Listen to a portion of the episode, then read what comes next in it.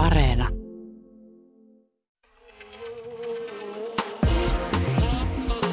Ylepuhe ja Yle Areena. Naisasiatoimisto Kaartamo et Tapanainen. Henkistä taukojumppaa taas tunnin verran naisasiatoimiston ohjauksessa. Hiop! Tänään olemme erityisen tiivisti rakkauden asialla. Puhumme heterojen välisestä rakkaudesta, joka on...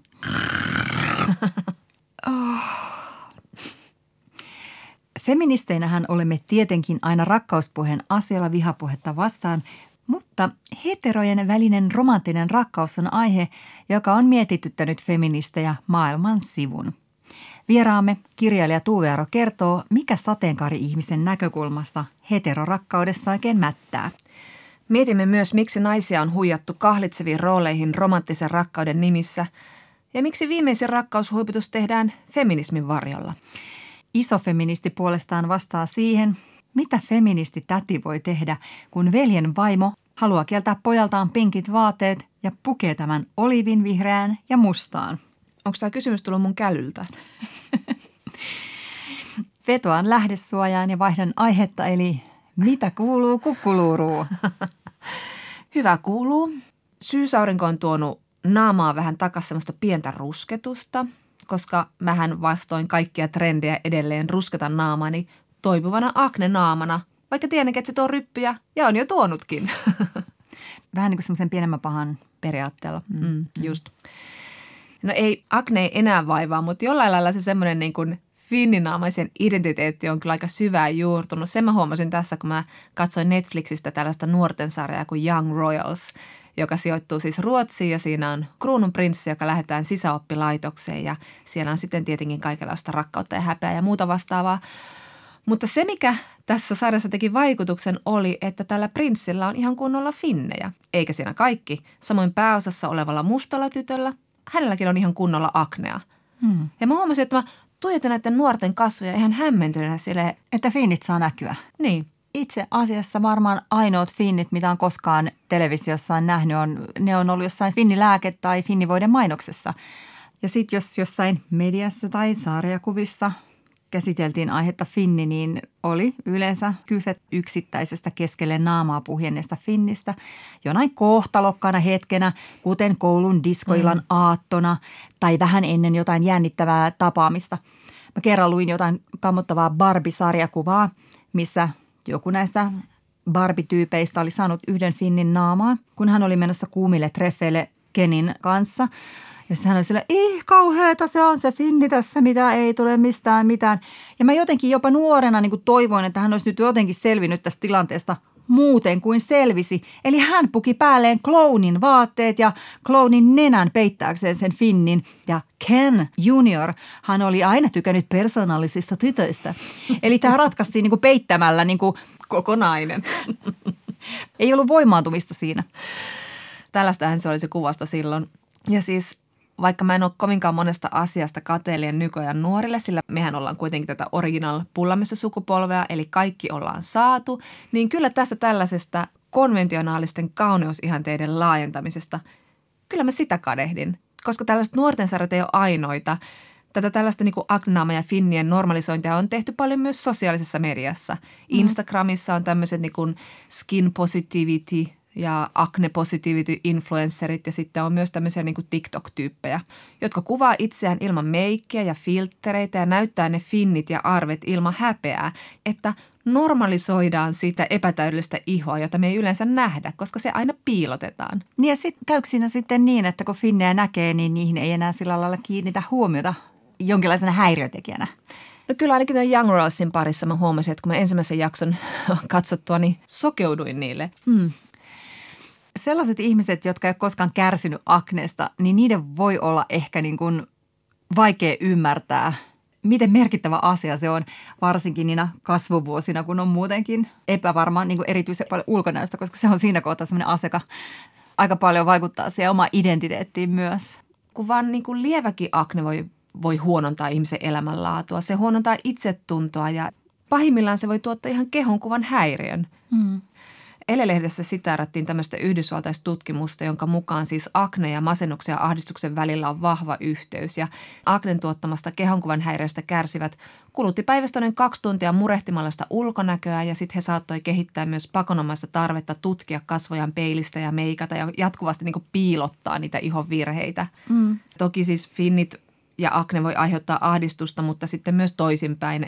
Eli siis niin kuin psyykkiset syyt, kuten stressit, voi laukausta aknen tai ruusufinnin tai ekseeman. Eli tämä ei siis ole mikään myöskään niin kuin vain pelkkien teinien ongelma, vaan siis tällaisesta aikuisian aknesta kärsii tosi moni, varsinkin naiset, koska siellä taustalla on usein myös hormonaalisia syitä. Mm, mm. Tähän muuten myös liittynyt, että, että vaikka pojilla on yleisempää, että akne puhkeaa nuorena ja se myös – paranee nuorena, niin naiselle sitten voi jäädä päälle tällainen aikuisien akne. Mulla jostain syystä puhkesi lievä akne vasta parikymppisenä ja ja se oli vielä siinä iässä monin tavoin sosiaalisesti rajoittava. Vaikutti ihmissuhteisiin tosi paljon. Mm. Ja sitten vielä myöhäisemmällä iällä puhkesi ruusufinni, mikä onkin sitten meidän keski-ikäisen rouvien harmina usein. Joo, ja sitten kaikkihan on aina asiantuntijoita näissä, kun ihmisillä on iho-ongelmia. Mm. mä en tiedä, minkälaisia neuvoja sulle on heitetty, mutta... Otsonoitu oliiviöljy ja alkoholittomuus. Arvo, reseptin lunasti.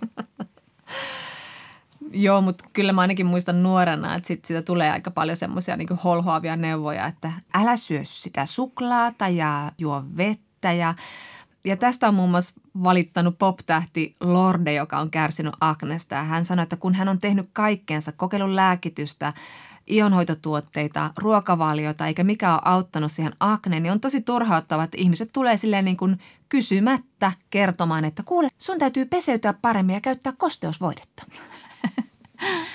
Mutta kyllähän meillä niin puhtauteen hygienisyyteen ja ennen kaikkea terveyteen pakkomielteisesti suhtautuvassa kulttuurissa, niin ja fetisoidaan sellaista puhdasta ja sileitä ja tietenkin myös valkoista ihoa niin, että kaikki ihovirheet saatetaan nähdä jotenkin niin kuin ihmisen jopa epäonnistumisena. Niin. Mutta ootko huomannut sellaisen, että varsinkin semmoinen niin kuin miehillä semmoinen vanha akne, rokon arpinen naama, saatetaan nähdä niin kuin seksikkäänä. Ja jos mä mietin omaa nuoruuttani ja myös aikuista ikää, niin jostain syystä niiden poikien tai miesten finnit tai finniarpiset kasvot ei jotenkin esteettisesti haitanneet. Tai ehkä heitä haittasi, mutta minun mielestä se ei niin kuin miehiä rumentanut eikä rumenna.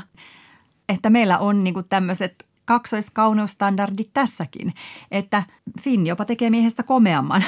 tai Finnit ovat in, kuten Justin Bieber jossain somepostauksessaan laittoi.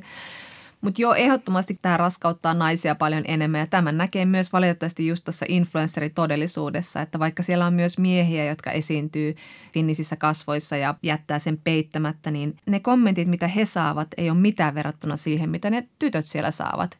Että mm. siellä tulee kyllä pojilta, miehiltä tosi ikävää sellaista niin vastenmielisyyttä ilmaisevaa kommenttia mutta sitten taas kun joku kundi kundilainen menee sinne niin kun ottaa itsestään kuvan finnisissä kasvoissa, niin sieltä tulee niin kuin lohduttavien naisten kuoro. Hei, sä näytät tosi hyvältä, pidä toi. Rohkeaa. Eli pitääkö tässä nyt taas sitten tehdä joku henkilökohtainen voimaantuminen, että jos tulee finni leukaa, niin oikein ympyröi sen eikä peitä. Postata se some ja katso, tuleeko sieltä, että wow, tätä lisää. Yle Puhe ja Yle Areena.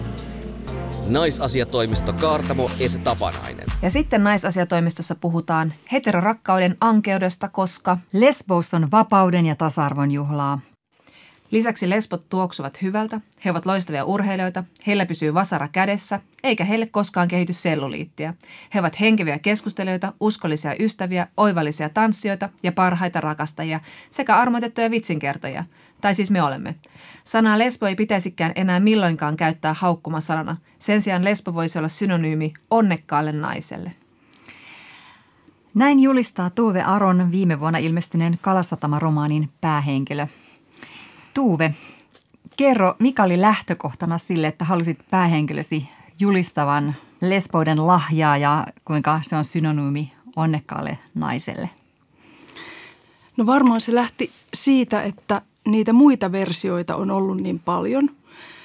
Lesbos ei suinkaan ole ollut perinteisesti äh, se onnekas tai ihana tai mahdollistava kohtalo, vaan kuten tiedämme, niin se on yleensä ollut jollain tavalla väärä tai hävettävä tai surullinen tai ikävä asia, että sitä on leimannut negatiiviset konnotaatiot perinteisesti. Ja vasta ihan viime aikoina, tietenkin nykyisin täällä lintukodossa Etelä-Suomessa, äh, joka Suomenkin mittakaavassa on poikkeus, niin me voidaan ajatella, että no mitä siinä on ihmeellistä. Ja totta kai lesbot on jees ja lesbot on kivoja ja kaikki näin, mutta se on oikeastaan aika uusi tapa ajatella. Ja mä halusin tarjota nyt tämmöisen kirjan, jossa kerrankin lesboilla on kivaa ja sitten mä halusin lanserata tällaisen termin kuin vähemmistöriemu, kun niin paljon on puhuttu siitä vähemmistöstressistä. Kerro lisää, mitä on vähemmistöriemu. No se on mun henkilökohtainen kokemus vähemmistössä olemisesta – sen jälkeen, kun tulin joskus parikymppisenä kaapista ja hyväksyin itseni ja sain ympäristöltäni myös hyväksyntää ja onnekseni kasvoin pääkaupunkiseudulta, siis Helsingissä. Ja jotenkin oli semmoinen olo, että tästähän tämä elämä vasta lähtee ja että tämä on hyvä ominaisuus ja että lesbona mä voin tarkastella maailmaa jotenkin niin kuin kiinnostavasta ja erilaisesta näkökulmasta – ja koska musta tuli taiteilija, en tiedä mikä on muna ja mikä kana, että tekikö vaihtoehtoinen näkökulma minusta taiteilijan vai, vai toisinpäin tai varmaan molempia. Mutta tota, joku semmoinen helpotus ja riemu siihen asiaan liitty mulla sen itsensä löytämisen kautta. Ja sit sen takia mä tässä Kalasataman romaanissa myös ikään kuin spekuloin sitä, että miten tylsää saattaa olla ihan tavallinen hetero, jolla ei ole sitä vaihtoehtoa, vaan että se heterous usein vaikuttaa mun näkökulmasta vähän sellaiselta ennalta suunnitellulta radalta tai putkelta tai viime yönä, kun mä en nukkunut, niin mulle tuli mieleen tämmöinen tunkkainen juna, semmoinen pitkä juna, joka menee hirveätä vauhtia eteenpäin. Siellä ei pysty oikein hengittämään, siellä ei ole ilmastointia. Kaikki ikkunaluukut on kiinni, siellä ei ole missään nimessä ravintolavaunua ja se päämäärä on niin kuin jo selvä. Ja se on mun näkökulma heteroudesta, kun taas sitten me ollaan täällä asemilla ja pidetään hauskaa, jos nyt tälle kevyesti kuvaillaan tätä vähemmistöriemua. Miksi tuolle ei ollut sijaa aikaisemmin?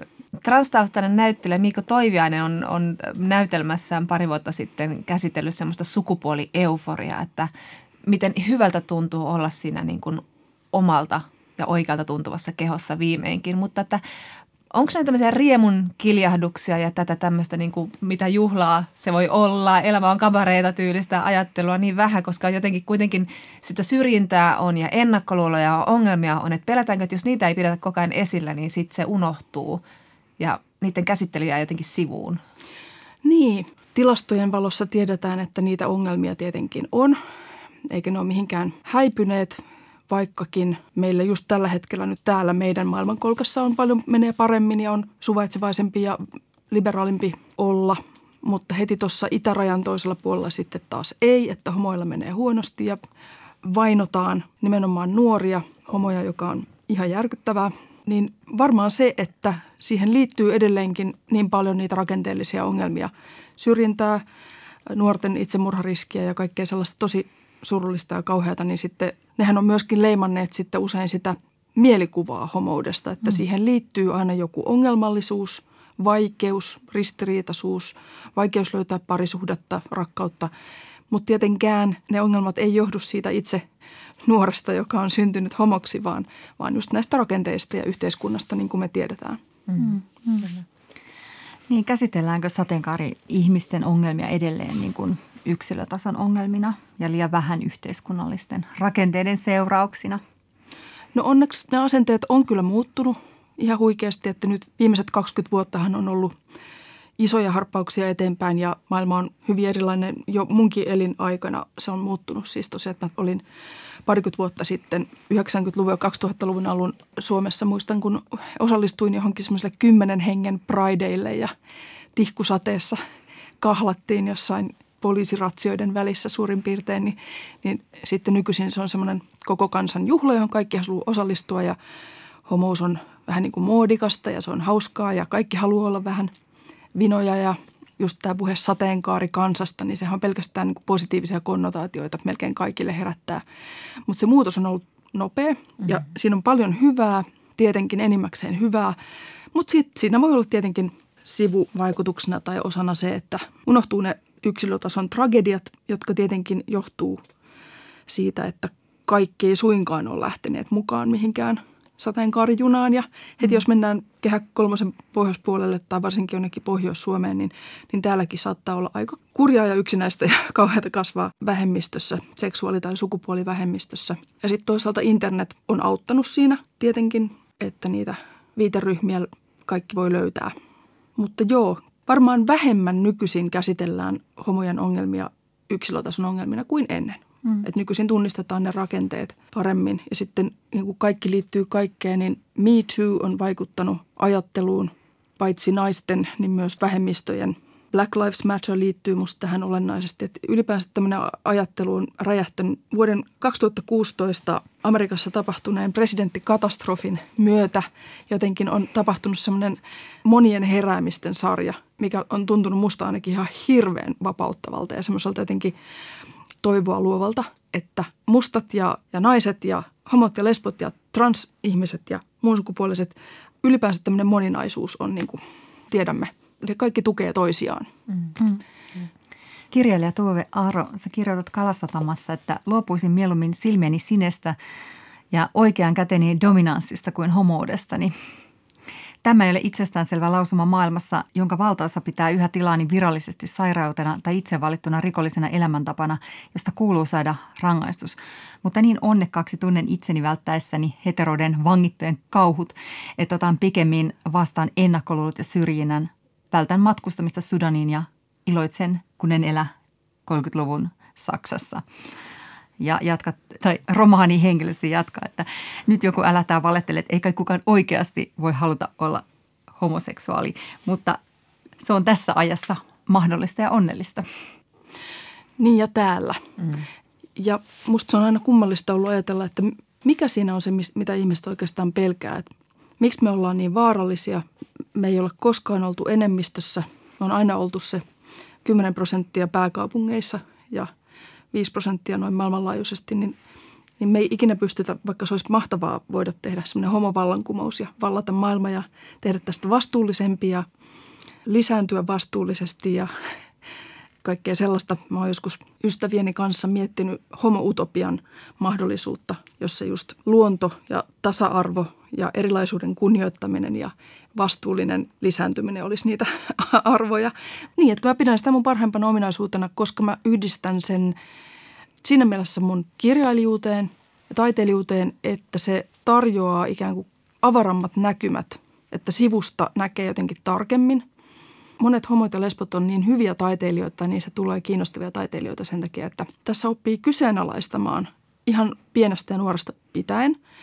Ja mitään ei ota välttämättä itsestäänselvyytenä – jos mä itse omaa lapsuuttani ajattelen, niin ja oikeastaan kaikkien, vaikkapa lesbokaverien kanssa kun on jutellut, niin on ollut samanlaisia kokemuksia, että sellaiset asiat, jotka tuntuu olevan kaikille muille itsestään selviä, että näin edetään, näin kasvetaan, näin ihastutaan, näin tavataan se oikea, näin teininä jännitetään treffejä, näin puhutaan pojista tai tytöistä – näin löydetään ensimmäinen parisuhde, näistä, nämä asiat ovat ongelmia, niin ne ei koskaan ole ollut niitä samoja.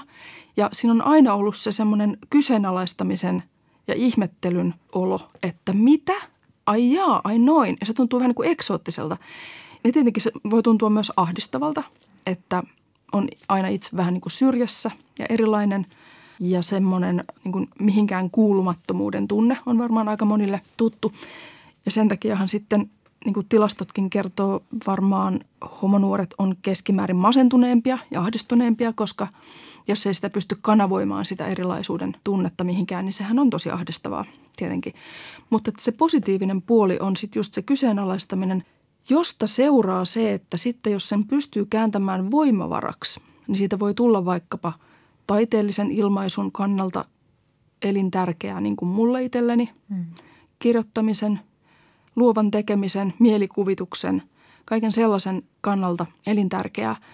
ja nimenomaan semmoinen, että mitä mä sillä silmien sinällä tai oikean käden dominanssilla teen, kun mulla on tämä erilainen näkökulma. Mä puhuin siitä heterojunasta, joka on tunkkainen ja joka syöksyy kohti ennalta määrättyä päämäärää, niin mä tunnen niin monia neli, nykyisin jo lähemmäs viisikymppisiä heteroita, enimmäkseen naisia, jotka on hämmästyneitä siitä, että mitä tapahtui, kun ne lapset on kasvanut jo teini-ikään ja kun se mies ei olekaan se unelmien mies. Ja ne on oikeasti aidosti hämmästyneitä. Ja mä oon silleen, että miten te voitte hämmästyä tästä? Niin kuin, että missä ihmeen niin kuin laput silmillä te olette ollut, että te olette mennyt siihen liittoon ja te olette tehnyt ne lapset ja sitten te olette kasvattanut niitä lapsia. Te ette ole ehtinyt koskaan edes tutustua toisiin tai jos oottekin, niin nyt te olette pettyneitä ja mun, mun näkökulmasta se on, että, että mitä ihmeen hämmästyttä. Mä oon odottanut jossain silleen kahvilassa tai baarin nurkalla, että koska te, koska te palaatte mun luo ja tajuatte, niin kuin, että mitä, mitä, mitä, no joo. Ei tietenkään kaikilla näin. On myös onnellisia liittoja ja onnellisia perheitä ja kaikki liitot ei pääty eroon, mutta aika monet päätyy sen takia, että ei kyseenalaisteta eikä kysellä tarpeeksi ja lapsia tehdään vain tavan vuoksi esimerkiksi. No mitä heterot voisivat rakkausasioissa sitten oppia lesbolta ilmeisesti aika paljon. No joo, mun, mun mielestä heterosuhteet näyttää edelleenkin usein epätasa-arvoisilta ja jotenkin kommunikaatio vaikuttaa usein oudon hankalalta ja sellaiselta, en mä tiedä mitä ne on ne lapsuudessa opitut mallit, että miehet vaikuttaa edelleenkin noudattavan jotain tietynlaisia omia standardeja ja naiset omiaan ja edelleenkin – kotitöiden jakaminen ja kaikki vastuut ja muut tuntuu olevan jotenkin kauhean hankalia. Mä en ole koskaan törmännyt lesbosuhteissa niin kuin tällaisiin ongelmiin. Että musta se on perustunut tasa-arvoon ja nimenomaan kommunikaatioon. Lesbot puhuu tosi paljon niin kuin aamusta iltaan koko ajan. Ja sitten joskus toivoisi, että voisiko olla hiljaa. Kaikki lesbot puhuu Kaikki koko ajan. koko ajan. Et, et, tota, lesbojen juhlat on yhtä sellaista niin kuin melu, melusaastetta – Mä en ole koskaan elänyt heterosuhteessa, paitsi teiniässä. Mulla oli poikaystäviä kyllä ja ne oli oikein kivoja. Mutta musta se tuntuu aina semmoiselta ihme-esitykseltä, että mulla pitäisi olla nyt tästä tyttörooli ja tollois nyt toi poikarooli. Ja sitten usein ne pojat tykkäs musta erityisen paljon just siksi, että kun mä en ollut silleen perinteinen tyttö, vaan mä kohtelin heitä jotenkin eri lailla kuin muut ilmeisesti. Et meillä oli aina tosi kivaa. Ne oli mun parhaat kavereita ja meillä oli hauskaa ja mulla ei ollut mitään vastenmielisyyttä poikia tai miehiä kohtaan. No aina ollut mun parhaita kavereita. Ja sitten erot, erot oli niin kuin heille usein rankempia just siksi, että he joutu sitten menemään heteron kanssa yhteen, joka, jonka kanssa sitten piti alkaa tehdä niitä lapsia. Ja se ei ollutkaan enää niin hauskaa kuin sitten semmoinen – tasaveroinen suhde. Mutta Tue, mitä sä ajattelet, liittyykö tämä niinku heterouteen vangittujen kauhu ja tämä niinku heterojunan tunkkasuus just niihin semmoisiin sukupuolirooleihin ja niihin stereotypioihin vai mihin sä liität sen? Kun sitten sä myös tarkastelet niinku mahtavasti just sitä, miten me heteronaiset saataan performoida sitä sukupuoltamme ja, ja miten me muututaan, kun siihen tilaan kävelee mies ja, ja niin kuin se tavallaan, se – ei edes niin kuin ehkä tavallaan niin kuin se oma persona katoaa, kun jotenkin yritetään löytää se miehen valokeila sieltä ja, ja saada se kohdistumaan juuri minuun. Ja sitten joku semmoinen, tästä nyt täytyy muodostaa se romanttinen rakkaussuhde, mitä meille tuolla niin kuin mediassa tuutetaan ja mennä sitten ja toi kelpaa, jos sen toista saa. Niin, no te kuvailitte just tässä aika täsmällisesti, miten mä sen näen. Juuri tuolta se vaikuttaa ja usein ihan absurdilta, semmoiselta vähän niin kuin näytelmältä tai esitykseltä tai harjoitellulta performanssilta.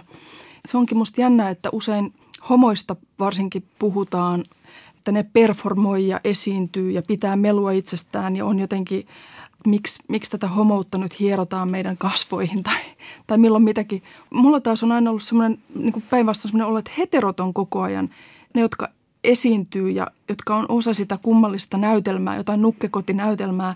Ja sitten me ollaan homoina niin kuin yleisönä, jotka on silleen, että mitä? Mitä te teette? Ja miksi? Ja mihin toi tähtää? Kukaan ei vaikuta kauhean onnelliselta.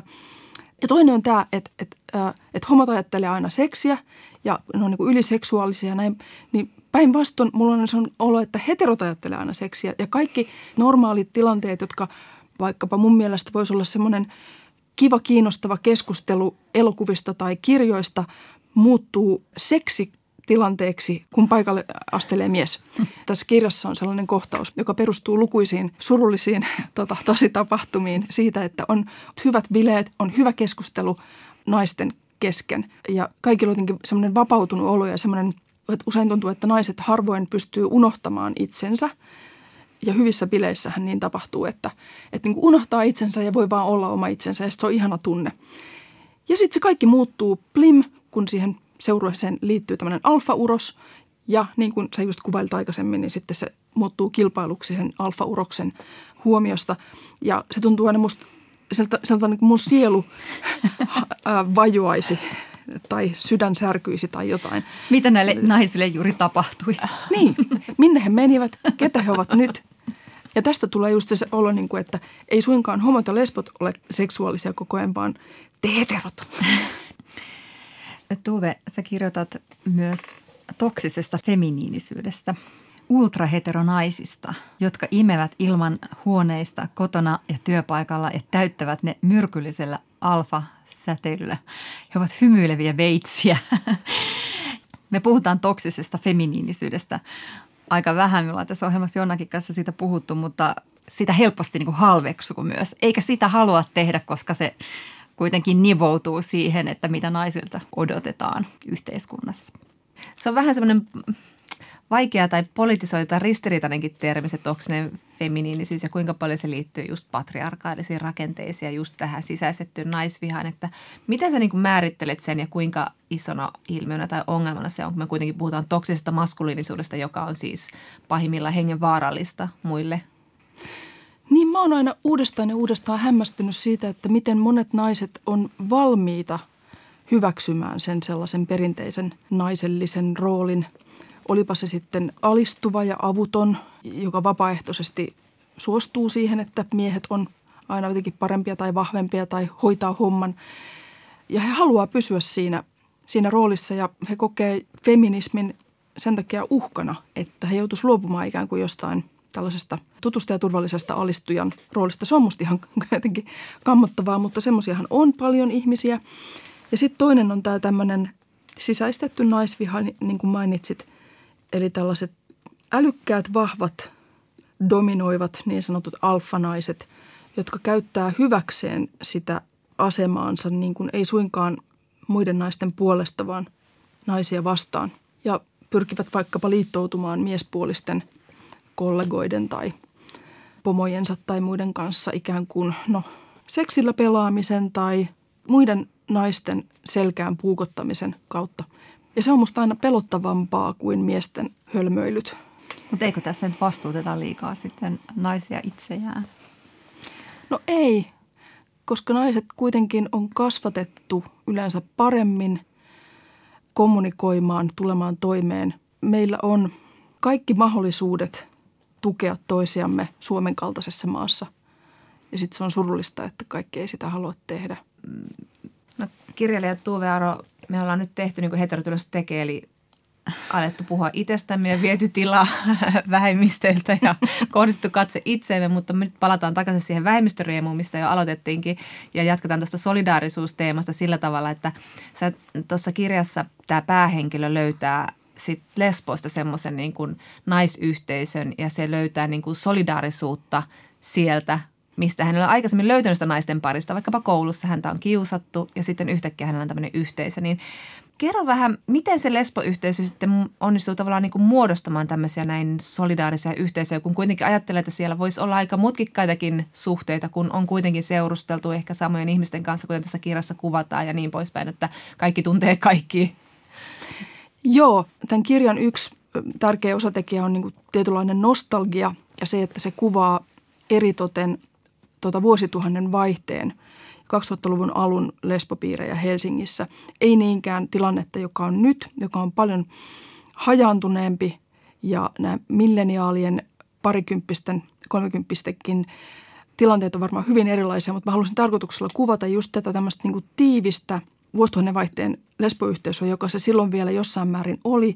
Helsingissä oli peräti viisi lesbobaaria, oli enemmän siis just tällä tavalla niin kuin mahdollisuutta kokoontua ja pitää puoliamme ja niin kuin vähän niin kuin liittoutua pahaa maailmaa vastaan.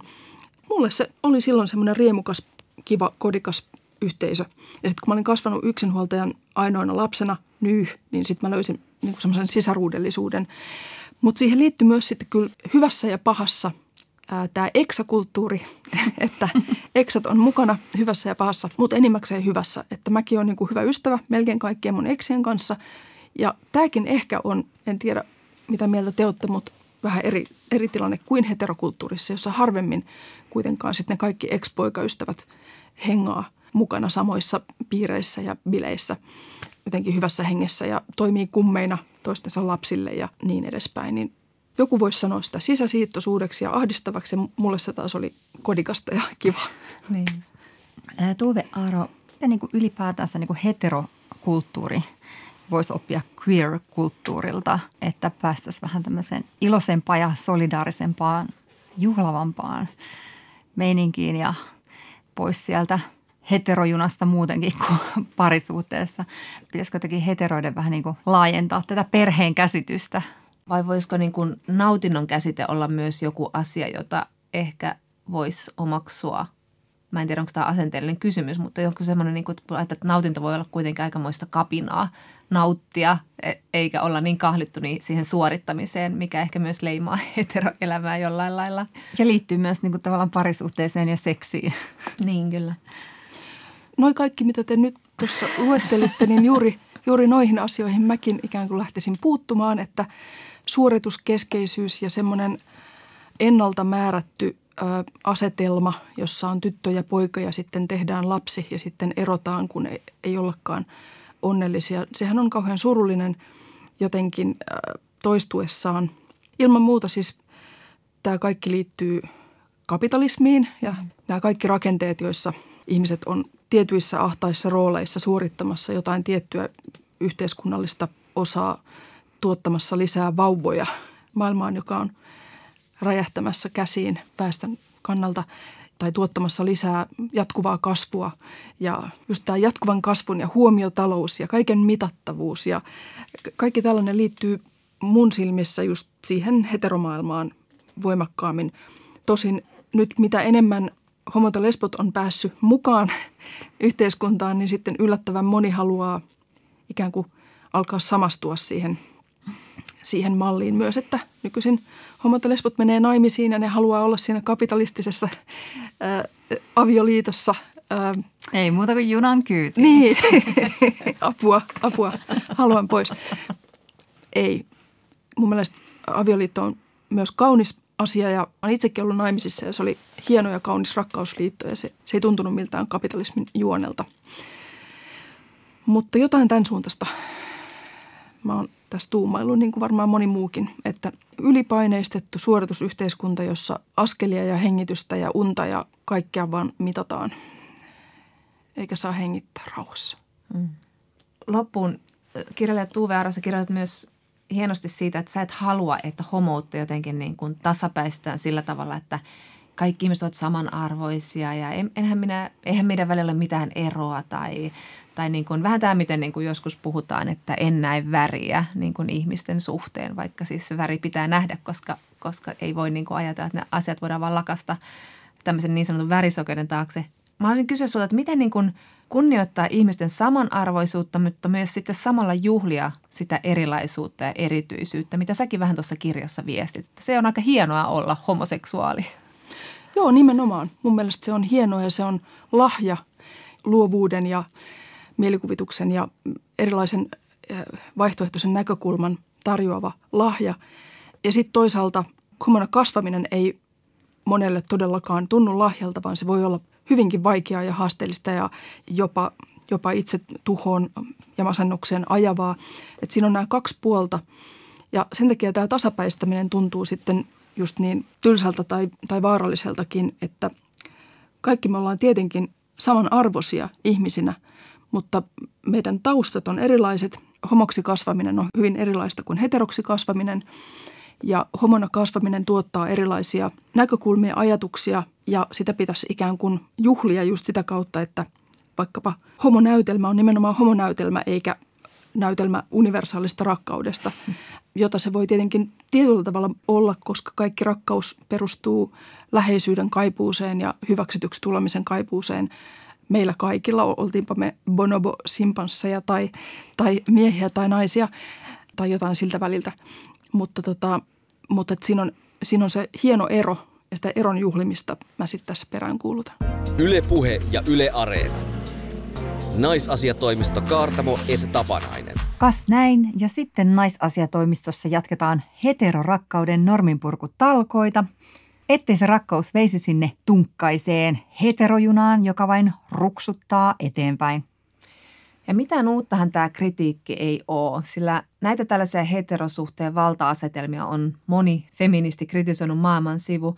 Ja yksi sellainen on tunnettu ruotsalainen feministi ja sarjakuvataiteilija Liv Strömqvist. Mutta nyt tuuli puhaltaa ikkunasta, ovi pamahtaa kiinni, hänellä on uusi ääni kellossa, sillä uudessa albumissaan Punaisen ruusu puhkeaa kukkaan Strömqvist tutkiikin sitä, mikä on heterorakkaudessa hienoa ja miten meidän ylipäätään pitäisi uudelleen määritellä se, mitä se tarkoittaa. Niin. Kyllähän heterorakkaus voi puolustuspuhettakin kaivata. Kyllä tässä nyt korotohöröllä varmasti semmoisellakin kuulijalla, joka on alkanut miettiä, että miksi pönkittää sitä heteronormatiivista parisuhdemallia, jos tuntuu, että jää saamapuolelle siellä tunnepuheen ynnä rakkaudentekojen osalta. Niin, kyllähän mekin ollaan usein mietitty sitä, että onko tämä heteronaisten ylle vyörytetty romanttisen rakkauden kuvasto vaan sellainen niin kuin silkka pyramidihuijaus, joka on siis suunniteltu vaan harhauttamaan meidät tekemästä mitään järkevämpää elämällä. Joo, tämä rakkauden kaipuu kuvasto on kyllä aika tehokas aivopesu. Että elämässä on tärkeintä löytää rakkaus ja sen rakkauden tavoitteluun tarvitaan sitten kaikenlaisia asioita, kuten oikea huulipunan sävy ja kiinteät reisilihakset. Niin ja kyllähän se niin kuin ihastuminen ja rakkaus, kyllähän se niin kuin varsinkin teiniässä riivaa kaikkia sukupuolia yhtä lailla, mutta, mutta totuus on, että kuitenkin meidät heterotytöt on erityisesti kasvatettu ajattelemaan, että ei ole mitään niin tärkeää eikä mitään niin tavoiteltavaa kuin poikaystävä. Me ollaan jo siitä lähtien jouduttu sen ajatuksen panttivangeiksi, että sitten me omaksutaan niitä ihmeellisiä rooleja niin kuin hoivaina ja huolehtijoina ja miellyttäjinä ja me määritellään oma kelpaamisemme sen mukaan, että kelvataanko me jollekin miehelle. Ai ai, kyllä mäkin muistan joskus kolmekymppisenä sinkkuneena ajatelleeni, että, että mun täytyy tehdä itsestäni jotenkin mielenkiintoinen, että mä saan mielenkiintoisen puolison. Eikä esimerkiksi sen takia, että mun oma elämäni olisi täyteläisempää.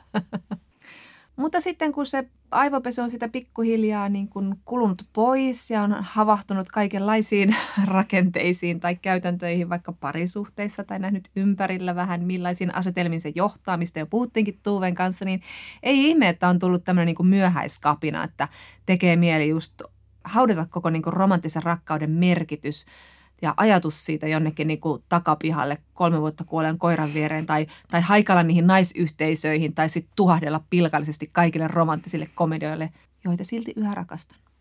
Mm. Vaikka rakastamatta sitä, mitä ehdollistetaan rakastamaan. Niinpä. Mutta tietenkin myös niin kuin heterorakkaudesta puhutaan helposti semmoisen ankeuden ja väsymyksen ja riitojen ja parisuhdetyön ja tällaisten niin kuin suoritteiden kautta.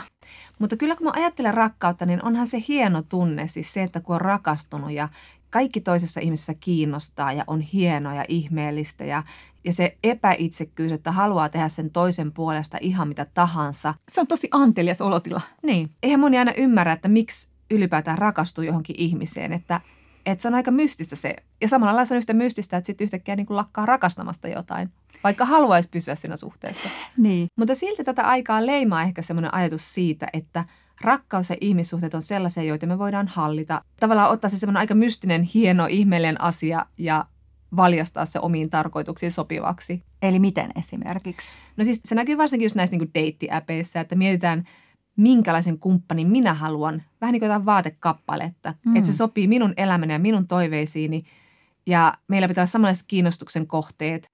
Ja silloin saattaa olla, että kun annetaan niin valtavat vaatimukset, tarkat odotukset sille rakkaudelle, niin se ei kovin todennäköisesti johda sitten sellaiseen antautumiseen ja rakkauden tunteeseen. Ja sittenhän tässä on tämmöinen klisee myös, että ihminen välttämättä niin kuin tiedä, mikä hänelle on parhaaksi. Mm. Että ne niin kuin standardit ja laatuluokitukset tehdään sitten vaikka jonkun romanttisen kuvaston mukaan, jonka aivopesemäksi on tullut sille jo 20 vuotta sitten. Niin, mutta tämä Liv Strömqvist just tässä sariksessa, äh, hän tutkii niin erilaisten filosofia ja sosiologian ajatuksia siitä, että mitä romanttinen rakkaus on.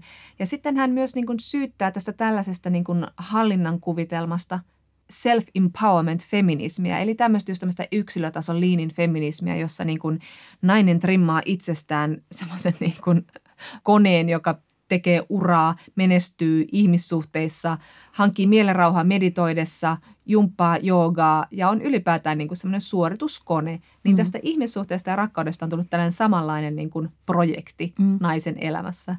Ehkä siihen sitten liittyy tämä ajatus, että jos eroaa, että olen epäonnistunut tässä ihmissuhteessa.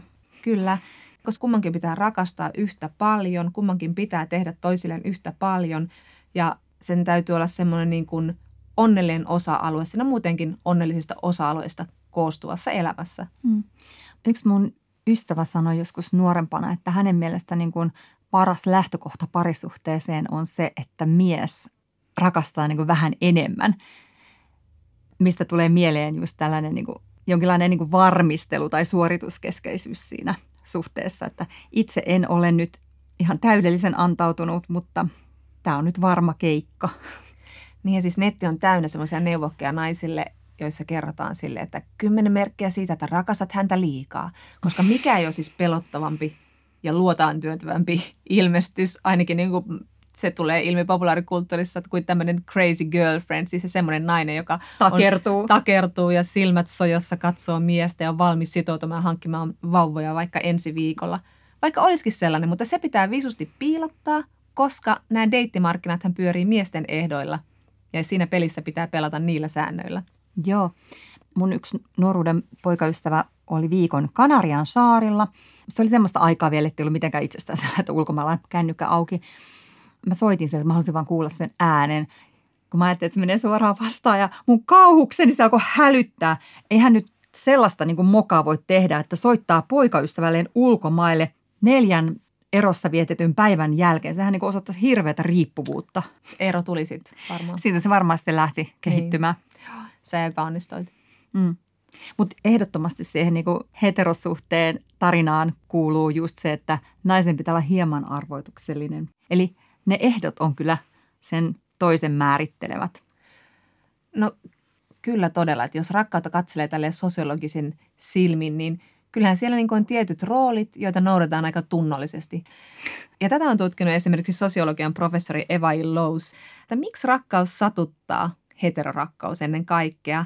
Ja hän kuvaa niiden roolien muutoksia, sillä 1800-luvulla menestyksekäs mies oli sellainen, joka osasi siis tuntea ja ilmaista vahvoja tunteita ja antaa ja pitää lupauksia ja sitoutua ilman epäröintejä.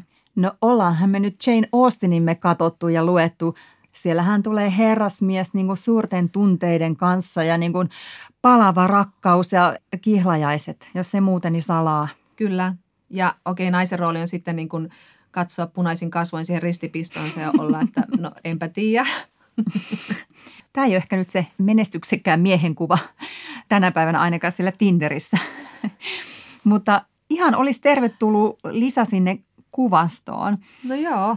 Jos siellä toisessa päässä on semmoinen puhumaton kova miehen malli, joka on opetettu olemaan kertomatta tunteistaan. Niin, koska tässä siis menestyvän miehen mallissa on kyllä tapahtunut aikamoinen muutos sieltä Jane Austenin ja mm, Thomas Mannin Buddenbrookien aikakausilta – koska jos ennen menestyvää miestä määritti se, että hän kävi työelämässä ja sitten hän tuli kotiin ja siellä oli vaimo ja lapset, niin moderni aika toi naiset joka paikkaan ja myös semmoisen vaatimuksen niin kuin osallistua yhtäläisesti siihen lastenhoitoon ja naiset olivat siellä työpaikoilla ja ylipäätään yhteiskunnassa. Eli sitä valtaa ei enää miehellä ollut samalla tavalla. Ja sitten kun päälle tuli vielä 1900-luvun seksuaalinen vapautuminen, joka tarkoitti, että seksi ja avioliitto erotettiin toisistaan, eikä miehillä ollut enää samanlaista tämmöistä suvun jatkamisen painetta, niin se miehen valta siirtyikin sinne seksiin ja seksuaalisuuteen. Hmm. Ja sitten ollaankin siinä tilanteessa, että nykymiehelle tällaista statusta ja menestyvän miehen leimaa tuo semmoinen taloudellinen valta ja itsenäisyys. Ja tämä näkyy nyt sitten ihmissuhteissa. Ollaan riippumattomia kaikista muista ihmisistä, joten voidaan myös sanella suhteiden ehdot ja sen, miten ne etenee. Mm, mm. Niin tämä valitsemisen vapaus on tavallaan niin kuin annettu sille, joka ei niin paljon itse asiassa halua tai ole haluavinaan. Mm. Niin se on kyllä ihan hyvä diili. Kyllä, ja sitten tämä Ilus kuvaa myös sitä, että miten tämä niinku, tuli tämmöinen emotionaalinen tyhjö, niin sitten naiset otti sen 1800-luvun miehen roolin. Eli he alkoivat olla niitä, jotka halusivat sitoutua ja perustaa sitä perhettä mm. ja niin kuin julistaa rakkautta. Ja syynä tähän ei suinkaan ollut se, että niin kuin naiset rakasti miehiä jotenkin ihan valtavan uskomattoman paljon tai ainakin enemmän kuin miehet, vaan siksi, että siitä vaan tuli kulttuurisesti naisen rooli – koska siis, kuten tässä Strömqvistin sarjakuvassa, naishahmot siinä sanovat miehille, että jahas, teillä on ilmeisesti täysi työ olla vastaamatta naisten tekstareihin, mutta jos me toimimme samoin, miten saadaan lapset tehtyä? Joo, nämä näitä niin kuin erikoisia, tekisi mieli sanoa sanomattomia sääntöjä, mutta onhan näistä nyt kirjoitettu niin kuin jos jonkinlaista niin bestseller-neuvoke, että, että niin kuin hyvin tiedossa että kuinka monta tuntia tai päivää pitää odottaa ennen kuin voi laittaa tekstiviestin tai, tai edes vastata toisen asioihin, että niin kuin on niin kuin semmoinen niin kuin, vähän niin kuin saaliskala. Mm. Sellainen saaliskala, joka kelluu sille veden pinnalla, suu auki valmiina, kun koukku tulee. Aivan. Mä en tiedä sitten, miten sen jälkeen tuo juttu jatkuu, että koska jossain vaiheessahan niin kuin ihminen joutuu sitten antautumaan siihen parisuhteeseen, mm. niin meneekö se sitten siinä kohtaa pilalle vai onko siinä tehty sitten niin kuin muita taikoja, että saadaan se niin kuin jotenkin sementoitua. Niin, kyllähän sillä usein niin kuin se emotionaalinen etäisyys säilyy, että sitten se tunnepuhe jää edelleen sen naisen vastuulle ja ylipäätään se semmoinen niin kuin parisuhteen hyvinvointi. Että ne roolit pysyvät sitten siellä parisuhteessakin, mikä johtaa sitten siihen, että ei voida hyvin. Niin. En ole parisuhdeterapeutti, mutta sen verran voin vilkaista, että käsittääkseni hyvän ja tasavertaisen parisuhteen rakennuspalikka on se läheisyys. Mm läheisyys eli antautuminen. Ja kun lähtökohta on tämä, niin voisi kuvitella, että sitä on vähän vaikea saavuttaa. Niin ja sitten tämmöinen antautuminen tai jonkun armoille heittäytyminen on aika vaikea tällaisena tosi yksilökeskeisenä aikana tai tämmöisessä niin kuin myöhäiskapitalistisessa yhteiskunnassa, suoritusyhteiskunnassa, jossa kaikki asiat on hyödykkeitä ja jossa niin kuin pitää pärjätä. Pitää pärjätä myös siinä rakkaudessa ja sen ihmissuhteen pitää myös tukea sitä semmoista niin kuin yksilön huimaa kehitysprosessia niin naisilla kuin miehilläkin. Mm. Että tavallaan kun on trimmattu itsestään se niin kuin paras versio itsestä, niin sitten siihen kuuluu myös se semmoinen aika semmoinen kylmä ja kova suhtautuminen siihen, että mun arvolle kuuluu tällaiset asiat ja jos ne ei toteudu, niin se vika on siinä toisessa ihmisessä, että tähän ei jäädä vellomaan, vaan etitään parempi tyyppi.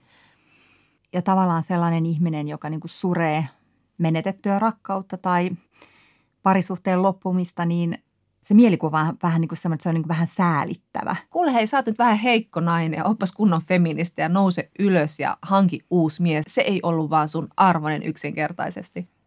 Et se, on, se on varmaan myös niin kuin vastareaktio sille, kun naiset ovat olleet niin alisetussa asemassa näissä ihmissuhdemarkkinoilla, että sitten niin kuin ollaan niin kuin alettu pelata enemmän niillä tavalla niin kuin miehisen suoritusyhteiskunnan säännöillä. Mm vaikka voisi ajatella, että rakkauden päättymisestä rikki oleva ihminen on, hän on itse asiassa niin suorittanut sen ihmissuhteen aika hyvin, koska hän on kyennyt läheisyyteen, on syvästi tunteva ja antautunut. Joo, ja suree sen pois ja sitten uutta matoa koukkuu. Kyllä, mutta kuten Liv Strömqvist sanoi tuossa Hesarin haastattelussa, että – Rakastaminen ja toisista välittäminen ei ole ainoastaan huono ja naisia alistava asia. Rakastaminen on myös luovaa ja se antaa voimaa ja syvää kokemusta elämästä, vaikka se joskus sisältääkin itsensä uhraamista jonkun toisen takia ja kompromissien tekemistä. Se kuuluu elämään. Mm. Ja rakkaushan on kontrolloimatonta sillä lailla, että koska ne ei voi niin kuin määritellä sitä, että miten paljon niin kuin tulee rakastetuksi. Että se on niin kuin lähtökohtaisesti aika epävarma hanke. Niin. Ja sen sietäminen jotenkin kuuluu asiaan. Ja totta kai niin kuin ihmissuhteessa tapahtuu vallankäyttö, että silti niin kuin rakkautta voi edelleen tarkastella sellaisena niin kuin sosiologisena ilmiönä ja ihmissuhteiden valta-asetelmia ja stereotyyppisiä rooleja niissä. Niin. Kun me eletään tässä tämmöisessä niin kuin yksilökeskeisessä ajassa ja suoritus keskeisessä ajassa, niin sit musta jotenkin ihanaa, miten Eva Illus on rakkaudesta kirjoittanut, että rakkaus näkee ja tietää, että tulla rakastetuksi on nähdyksi ja tunnetuksi tulemista. Eli siis sehän tarkoittaa sitä, että siihen kuuluu myös ne ihmisen rumat puolet. Eihän niitä voi piilottaa, mm. vaikka kuinka yrittäisi olla se paras versio itsestä. Niin, niin. Joo, koska tämä ajatus, että mistä se romanttinen rakkaus alkaa siitä niin kuin toisen ihmisen niin kuin täydellisyydestä, niin se on nyt semmoinen illuusio, jota ei kyllä niin kuin yli niin kuin kahta tuntia pidempään sit voi niin kuin samassa tilassa oikein ylläpitää. Niin ja sitten meillä annetaan lääkeeksi siihen niitä, että, että teidän pitää tehdä työtä, että kestätte niitä toisten huonoja puolia ja sitä raskasta parisuhdetta. Että siinä jotenkin tuntuu semmoinen rakkauden magiikka aika kaukana kun itse asiassa sen rakkauden ylläpitoon voisi riittää aika pienet jutut, joka voi olla just sitä, että toinen tulee nähdyksi ja kuulluksi just sellaisena kuin on. Mm, niin. Liv Strömqvist kuvaa tässä sarjakuvassa sellaista tilannetta, jossa pariskunta istuu sohvalla ilmeyttöminä ja nainen ajattelee, että en vain jaksa kehua hänen uutta villapaitaansa. Ja mies ajattelee, en jaksa esittää punnittua kysymystä hänen Higgsin bosonia koskevan luentonsa jälkeen. Ja sitten kun ei enää jaksa kiinnostua ja nähdä toista kiinnostavana, esittää kysymyksiä, kommentteja, niin sitten voi mieleen hiipiä se epäilys, että olisinko yhtä onnellinen, jos istuisin tässä yksin. Koska sitten tämä tämmöinen niin se toisen näkeminen toisena ja kiinnostavana, se on meillä tässä ajassa vähän hukassa, kun me ollaan niin kiinnostuneita itsestämme ja me peilaamme itseämme ja miten somessa minut nähdään ja miten niin kuin, montako tykkäystä tämä mun date on saanut. Niin, niin. Mua naurattaa, kun mä tilittin yhdelle ystävälle, että, että välillä musta tuntuu, että mä oon niin kuin väärässä seurassa – ja silti mä vaan niin kuin oon siinä seurassa ja mulla on tosi yksinäinen olo. Että miksi mä nyt oon niin kuin vaikka juuri tällä hetkellä näiden ihmisten kanssa, niin hän sanoi hyvin, että niin, kyllähän sitä voi viettää aikaa siinä niin kuin helvetin hyvässä seurassaan niin kuin ihan itekseen siellä niin kuin sohvalla myös olla tosi tyytyväinen, kun nyt helvetin hyvää seuraa. Niin. Tavallaan niin kuin, mihin vaihtoehtoon sitä niin kuin vertaa. Vietän kaiken vapaa-aikani Michelle Obaman kanssa. Niin. Joo, mutta kyllä siis niin kuin tämä keskustelu rakkaudesta on niin kuin, mitä suurimmassa määrin tosi feministinen kysymys ja siitä on niin kuin kiinnostavaa kuulla koko ajan uusia puheenvuoroja ja uusia näkemyksiä. Että millaiset mahdollisuudet tämmöisellä niin kuin hallitsemattomalla ja mystisellä rakkaudella on selvitä tällaisessa ajassa? No jos mä voin tavallaan tälle epälohduttaa, niin en mä tiedä minkälaisia mahdollisuuksia rakkaudella on ollut minä muinakaan aikoina. Että nyt se on useimmiten sentään vapaaehtoista. Ja se on tietenkin ihan hyvä, hyvä ja feministinen lähtökohta rakkaussuhteelle. No se on totta. Yle Puhe ja Yle Areena. Naisasiatoimisto Kaartamo et Tapanainen. Ja kas näin, perhosvaikutuksen seurauksena olemme päätyneet elämässämme pisteeseen, jossa kaksi keski-ikäistyvää naista ovat perustaneet feministisen puheohjelman ja saaneet käyttöönsä sähköpostiosoitteen naisasiatoimisto at yle.fi jonne on taianomaisesti ilmestynyt kysymys suurelle feministille. Nimimerkki Asta tätä kirjoittaa. Olen hieman huolissani kuusivuotiaan veljenpoikani tilanteesta. Hän on hyvin herkkä ja pitää pinkistä ja muista kirkkaista väreistä. Hänen äitinsä kuitenkin hankkii hänelle vain mustia ja olivinvihreitä vaatteita, eikä anna pojan käyttää värejä. Miten voisin auttaa ja tukea rakasta veljenpoikaani olemaan oma ihana itsensä? No niin, mitäs vastaa poikansa mustiin ja olivinvihreisiin vaatteisiin pukeva feministi Tapanainen. Aina olen pojalleni pinkkiä ostanut, kun hän on sellaista halunnut. Ja sitten ne hassusti värjäytyy pesukoneessa vihreiksi. Syytä miestä. no joo, mutta siis kyllähän se on kiistatta niin, että lapsen vanhemmilla on valta valita sellaiset asiat kuin vaikkapa lapsen ruokavalio, lapsen kasvissyöjä, ei omasta valinnastaan, ja esteettinen ympäristö, johon ne vaatteet sitten lasketaan. Mm. Eli voihan tämän lapsen äidin motiivina olla ihan omat esteettiset mieltymykset ja sitten ehkä niin myös halu välttää sukupuolisidonnaisesti värikoodattuja vaatteita.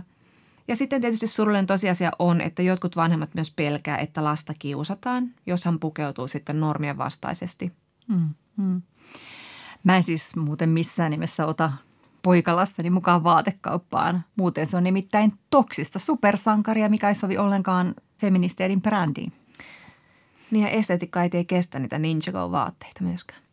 Mutta jos me nyt oletamme, että Astan kysymyksessä on tällainen niin potentiaalisten feminiinisten piirteiden määrätietoinen karsiminen, niin tietenkin on otettava käyttöön järeämmät keinot Eli kysyttävä feministisen salasermen jäseneltä kulttuurin tutkija Tuija Saresmalta apua. Tuija Saresma sanoi, että häntä ilahduttaa, mutta samalla arveluttaa, että Asta tätinä kiinnittää huomiota veljenpoikansa kasvatukseen. Ihaltavaa siinä on se, että hän havaitsee toksisia piirteitä, joita saattaa olla siirtymässä jälkikasvulle. Juuri tämähän on se tehokkain kohta, jossa vahingollisen kierteen voisi katkaista. Samalla Tuija Sarasmaa kuitenkin pikkuisen pelottaa, että täti olisi kertomassa veljelleen ja tämän perheelleen, miten lasta pitää kasvattaa, koska tällainen saatetaan kokea loukkaavana, vaikka tarkoitus olisi miten hyvä. Tuija Saresma kylläkin kehuu, että Asta on ihan oikeassa siinä, että poikien kasvattaminen toksisen miehen mallin on vahingollista ja edelleen aivan liian yleistä. Feminiinisiä piirteitä pidetään pojilla perinteisesti naurettavina, pois kitkettävinä. Toksista sekä pojalle itselleen että hänen nykyisille ja tuleville läheisilleen on, jos hän ei saa itkeä, hoivata, näyttää tunteita, vaan pitää uhota ja olla kova. Sarasma kehottaakin kysyjää omalta osaltaan rohkaisemaan veljenpoikaansa herkkyyteen, esimerkiksi kehumalla hänen kykyään itkeä. Mahdollisesti hänen kanssaan voi käydä joskus vaikka vaateostoksilla ja hankkia pinkit tai keltaiset sukat aluksi vanhempien totuttamiseksi. Ja ehkä Aastatäti voi varovasti joskus mainita vanhemmille, että hänestä olisi kiva, jos lapsella olisi vähän värikkäämpiä vaatteita, kun nykyisin on niin kivoja värejä saatavilla. Tärkeintä on kuitenkin pysyä veljenpoille luotettavana ja lähestyttävänä aikuisena. Sarasma päättää. Näin naisasiatoimiston osakkaina haluamme kuitenkin lohduttaa, että toksinen kasvatus onneksi sentään vaatii muutakin kuin poikien väriset tai tapaiset vaatteet. Että ei hän pysty näillä vaatteilla feminisaatiolta suojautumaan. Ja jos vanhemmat aivan tosissaan kieltää ostamasta lapsille värikkäitä ja pinkkejä vaatteita, niin lapsen ihastusta pinkkiin ja muuhun kirkkaaseen voi jakaa ihastelmalla hänen kanssaan noita värejä vaikkapa kirjoissa tai sarjakuvissa tai luonnossa. Hirveä haaste kyllä, että mistä luonnosta löydät vaaleanpunaisen toukan. Oletko käynyt luonnossa? Kyllä siellä pinkkiä löytyy. Ensi kerralla puhumme siitä, saako miehille nauraa. Vieraamme somekoomikko Eve Kulmala kertoo, mitkä ovat komedian säännöt vuonna 2021. Nyt kuulemiin. Kuulemiin. Ylepuhe ja Yle Areena. Naisasiatoimisto Kaartamo et Tapanainen.